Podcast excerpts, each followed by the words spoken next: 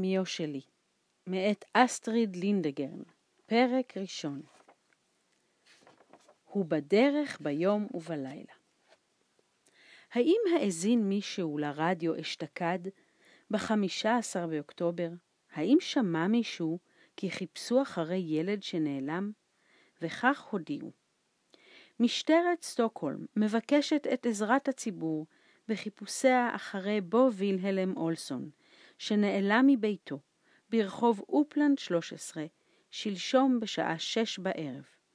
בו וילהלם אולסון הינו בעל שיער בהיר ועיני תכלת, ונראה לאחרונה לבוש מכנסיים קצרים חומים, סוודר סרוג בצבע אפור, וחבוש כובע אדום קטן. ידיעות בדבר מקום הימצאו אפשר למסור ליומנאי בכל תחנת משטרה. כן, כך הודיעו. אולם ידיעות בדבר מקום הימצאו של בו וילהלם אולסון לא הגיעו לעולם. אבד ואיננו. איש לא ידע להיכן נעלם. איש מלבדי, כי אני הוא בו וילהלם אולסון. רוצה הייתי לפחות, כי לבנקה אוכל לספר את הכל. תמיד הייתי משחק עם בנקה, גם הוא גר ברחוב אופלנד. בעצם שמו בנגט, אבל הכל קוראים לו בנקה. הוא מובן מאליו כאיש אינו קורא לי בו, וילהל... בו וילהלם אולסון, קוראים לי סתם בוסה. זאת אומרת, היו קוראים לי סתם בוסה. עכשיו שנעלמתי, הרי אינם יכולים לקרוא לי עוד בכלל. רק הדודה אדלה והדוד סיקסטן היו קוראים לי בו וילהלם.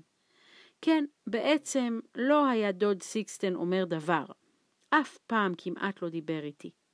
הייתי בן מאומץ אצל הדודה אדלה והדוד סיקסטן. הגעתי אל ביתם כשהייתי בן שנה. לפני כן הייתי במוסד. דודה אדלה באה לקחת אותי משם. בעצם רצתה לקבל ילדה, אבל לא הייתה שם ילדה שאותה יכלה לקבל. משום כך לקחה אותי. אם כי הדודה אדלה והדוד סיקסטן לא אהבו בנים. על כל פנים לא בנים בגיל שמונה או תשע. הם סברו כי המהומה רבה בבית, וכי אני מפזר את הבגדים, אני מדבר וצוחק בקול רם. דודה אדלה אומרת כל הזמן כי אותו יום שבאתי לביתם הוא יום שואה. הדוד סיקסטן לא אומר דבר. כן, לפעמים הוא אומר הוא, היי, אתה שם, הסתלק החוצה, כדי שלא אראה את פרצופך. על פי הרוב הייתי אצל בנקה.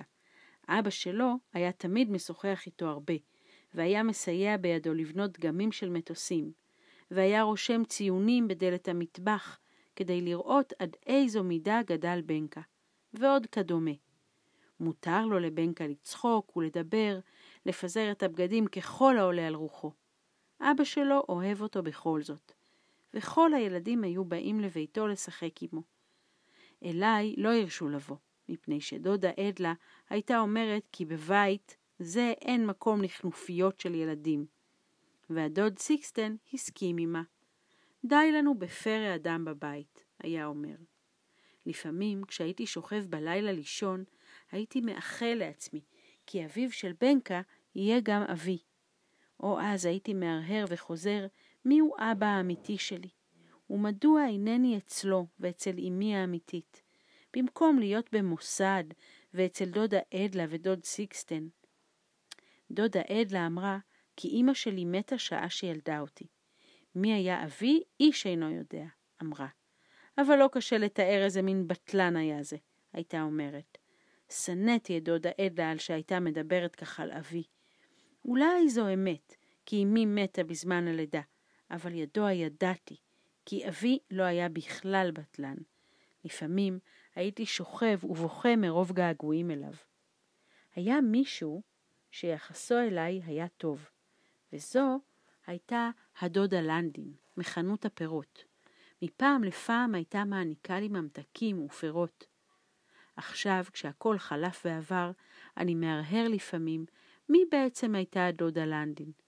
כי אצלה התחיל הכל באותו יום בחודש אוקטובר. באותו יום אמרה הדודה אדלה פעמים אחדות כי זה אסון שבאתי לביתה. בדיוק לפני השעה שש בערב ציוותה עליי לרוץ למאפייה, שברחוב המלכה ולקנות מין צנימים שהיא מחבבת. חבשתי את כובעי האדום ויצאתי לדרך. כשעברתי ליד חנות הפירות, ניצבה הדודה לנדין בדלת. היא הרימה את סנטרי באצבעה, והתבוננה בי הרבה הרבה זמן, בצורה מוזרה שכזאת. אחר כך אמרה, רוצה אתה תפוח? כן, תודה, אמרתי, ואז נתנה לי תפוח אדום נהדר, שנראה יפה כל כך. אחר כך אמרה, רוצה אתה לשלשל עבורי גלויה לתוך תיבת המכתבים? ברצון, אמרתי. אז כתבה כמה שורות על גבי גלויה, ומסרה אותה לידי. שלום ולהתראות, בו וילהלם אולסון, אמרה הדודה לנדין. שלום שלום, בו וילהלם אולסון. צליל מוזר היה אז לקולה. בדרך כלל הייתה קוראת לי סתם בוסי. יצאתי אל תיבת המכתבים, אשר מעבר לפינה. כשרציתי לשלשל את הגלויה, ראיתי כי היא זוהרת ונוצצת כאש. ובאמת, השורות שכתבה דודה לנדין זהרו באותיות אש. לא יכולתי להתאפק, וקראתי אותן, וכך היה כתוב בגלויה: לכבוד המלך, בארץ המרחקים, זה שחיפשת אחריו זמן כה רב, יצא לדרכו. הוא בדרך ביום ובלילה, ובידו הסמל, התפוז הזהוב. לא הבנתי דבר, אלא שצמרמורת מוזרה אחזה בכל גופי. מיהרתי והטלתי את הגלויה לתיבה. הוא זה הנמצא בדרך ביום ובלילה? הוא זה הנושא בידו תפוח זהב? ופתאום אני מסתכל בתפוח שנתנה לי הדודה לנדין, היה זה תפוח של זהב. הוא היה עשוי זהב, אני אומר לכם. החזקתי בידי תפוח זהוב. כמעט שפרצתי בבכי. לא בכיתי, אבל כמעט הרגשתי עצמי בודד כל כך. הלכתי וישבתי על ספסל בחורשת טנגר. לא היה שם איש, הכל הלכו הביתה לארוחת ערב.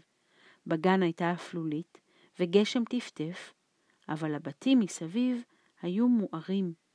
ניתן לי לראות כי גם בחלון ביתו של בנקה היה אור. עכשיו יושב הוא שם בפנים ואוכל אפונה בלביבות, יחד עם אבא ואימא שלו. ברור היה לי כי בכל מקום שיש בו אור, יושבים ילדים יחד עם אבותיהם ואימותיהם. רק אני יושב בחוץ בחושך, לבדי, עם תפוח זהב, שאיני יודע מה לעשות בו. הנחתי אותו בזהירות על הספסל, בזמן שהרהרתי. פנס רחוב ניצב לא הרחק ממני, והטיל אורו עליי ועל התפוח. אבל האור נפל גם על משהו אחר, שהיה מונח על הקרקע. היה זה בקבוק בירה רגיל, בקבוק ריק כמובן. מישהו תחב לפיו כפיס עץ. ודאי היה זה אחד הפעוטות ששיחקו בחורשת טנגר, טגנר, בשעות שלפני הצהריים. הרימותי את הבקבוק והצצתי בתווית המודבקת.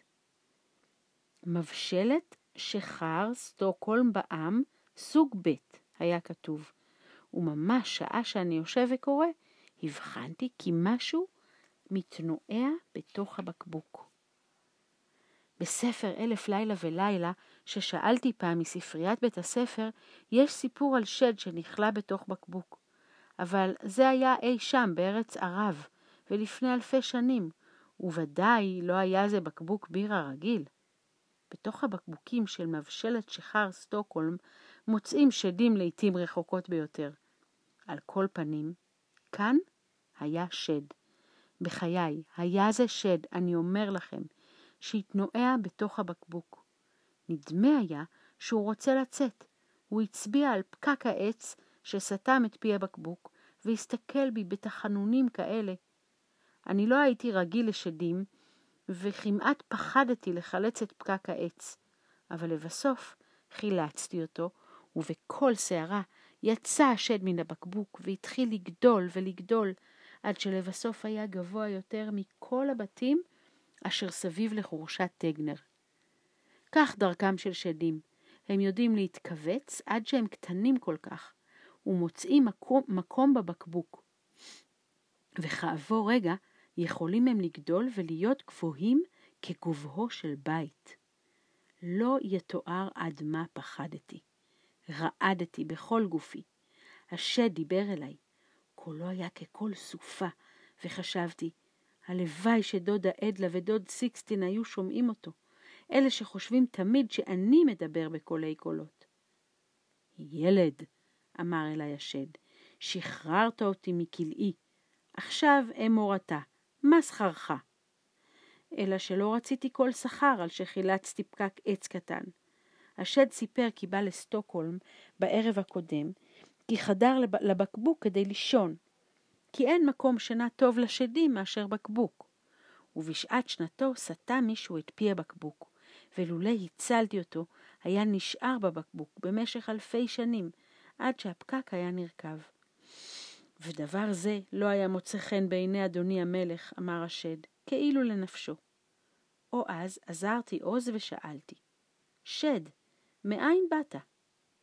רגע אחד הייתה דממה מוחלטת. אחר כך אמר השד, באתי מארץ מרחקים. הוא אמר זאת בקול כה רם, עד שראשי המה וצלצל, ומשהו בקולו גרם כי אתגעגע לארץ זו. הרגשתי כי אין לי חיים אם לא אבוא שמה.